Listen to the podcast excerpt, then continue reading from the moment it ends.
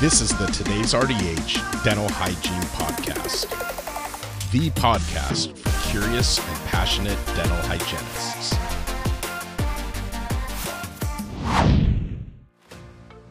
Kara RDH here, and I want to thank Listerine for sponsoring this podcast audio article. Although Listerine Antiseptic is the most extensively tested over the counter mouth rinse in the world, with over 30 long term clinical trials examining its safety and efficacy, there is still some misinformation out there over the uses of mouth rinses containing alcohol. To help understand the safety of alcohol containing mouth rinses, in case any patients ask you about it, head on over to rdh.tv slash Listerine Safety.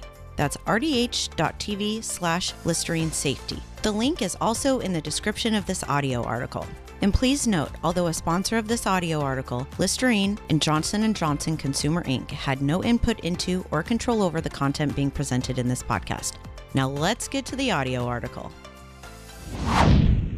An open letter to patients about your dental insurance by Spring Hatfield, RDH BSPH. Dear patients with dental insurance, there's no easy way to say this, so I'll just be straight with you. Your insurance company is not in the business of improving or maintaining your oral health. They are in the business of making money. Though there's a running joke about how much dental care costs and how dentists are making a fortune off patients, buying new cars, and even yachts, the truth is your dental insurance company is making all the profits with little to no regard for your needs. If I had a dollar for every time I've heard a patient say, I only want to do what my insurance covers, I could buy my own yacht. The truth is, your insurance has no idea what you need. That's the job of your dentist, dental hygienist, and the rest of your dental team to determine. How many times has your dental carrier looked in your mouth? Have they done any kind of evaluation to determine your needs? I'm confident the answer to both of those questions is a resounding no. As you can imagine, it's practically impossible to assess one's oral health without, at minimum, looking into the patient's mouth. But ideally, acquiring radiographs, often not covered by certain insurance plans, as well as caries risk assessment and comprehensive periodontal exams that can determine the existence and or extent of an individual's patient's needs. Dental insurance,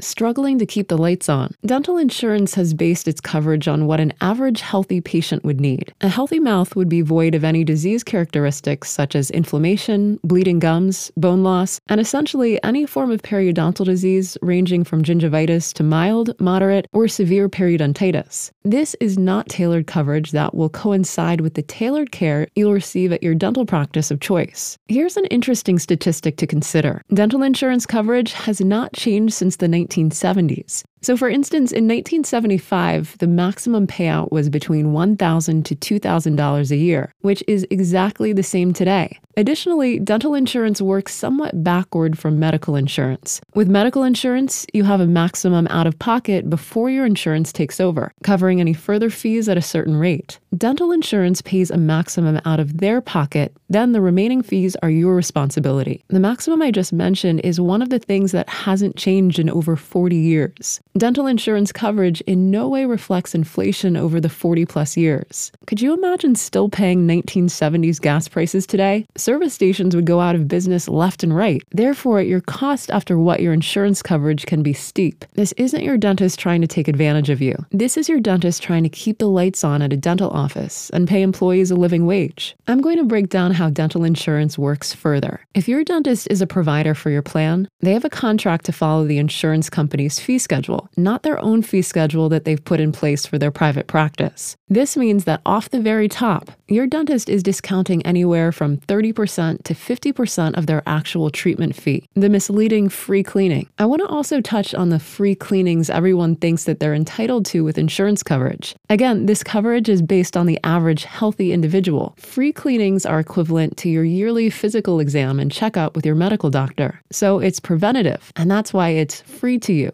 Preventing disease is cheaper for your insurance provider than treating disease. So, in other words, providing the service at no cost to you is your insurance provider's way of encouraging you to take them up on their offer to have a yearly physical exam to save money in the long run. The same concept applies to what your free cleaning is it's preventing disease, not treating it. If you happen to have periodontal disease and need treatment, your insurance will likely only pay a portion of that. Many patients want to forego the periodontal treatment because their insurance doesn't cover it at 100% as they do for preventative treatment. However, legally and ethically, your hygienist and dentist cannot provide you with your free cleaning because you're no longer classified as a healthy patient and you have a chronic disease. When you're diagnosed with periodontal disease, hygienists could be fined or even lose their licenses if they provide free cleanings instead of providing you with the standard of care, which is a non surgical periodontal therapy. Furthermore, the health impact of ignoring a disease that's linked to other systemic diseases could be detrimental and cause long lasting effects on the patient's quality of life. Understand your dental insurance. As the carrier of the insurance, it's imperative that you understand your coverage. If your dental office files your insurance for you,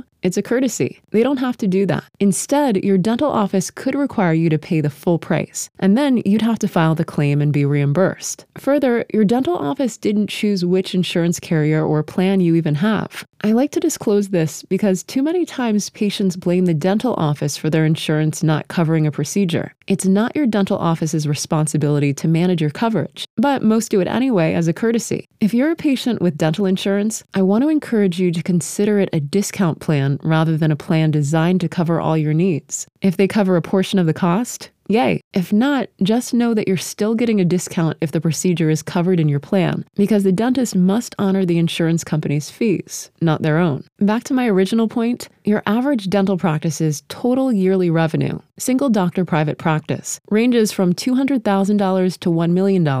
In contrast, Delta Dental's revenue for 2021 was $7.9 billion. The CEO of Delta Dental Plan of Michigan made $14,842,204 in 2021. The average dentist salary is around $250,000 a year. If you really want to know who's profiting from your dental care, look no further than your dental insurance company. Please understand your insurance doesn't cover all your needs, and your dental team is not trying to take advantage of you. We want what's best for you and your oral health. Dentists, dental hygienists, and the rest of the dental team has your best interest at heart. Please don't treat dental professionals poorly because your insurance company doesn't value your oral health. Take that up with the insurance carrier. You can reach out to your insurance company through the information provided on your insurance card. Additionally, if you feel your insurance company has discriminated against you on the grounds of sex, age, or ethnicity, you can file a report with the U.S. Department of Health and Human Services, Office for Civil Rights. You can submit a form on their website if you feel that you've experienced any form of discrimination. Sincerely, an exhausted, verbally abused dental hygienist who cares more about your oral health than your dental insurance company ever will. Before you leave, check out the today's RDH self study CE courses. All courses are peer reviewed and non sponsored to focus solely on high quality education. You can find out more by visiting dentalce.todaysrdh.com.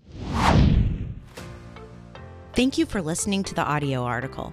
I want to thank Listerine again for sponsoring this episode and for their recognition of the important role hygienists play in the dental office. I encourage you to check out the Clearing Up Mouth Rinse Misinformation page at rdh.tv slash Listerine Safety.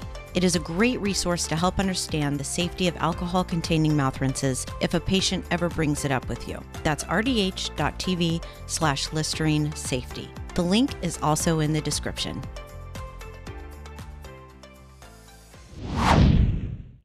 Thank you for listening to the Today's RDH Dental Hygiene Podcast. Subscribe on Apple Podcasts, Google Podcasts, Spotify, Stitcher, or wherever you listen to your favorite podcasts.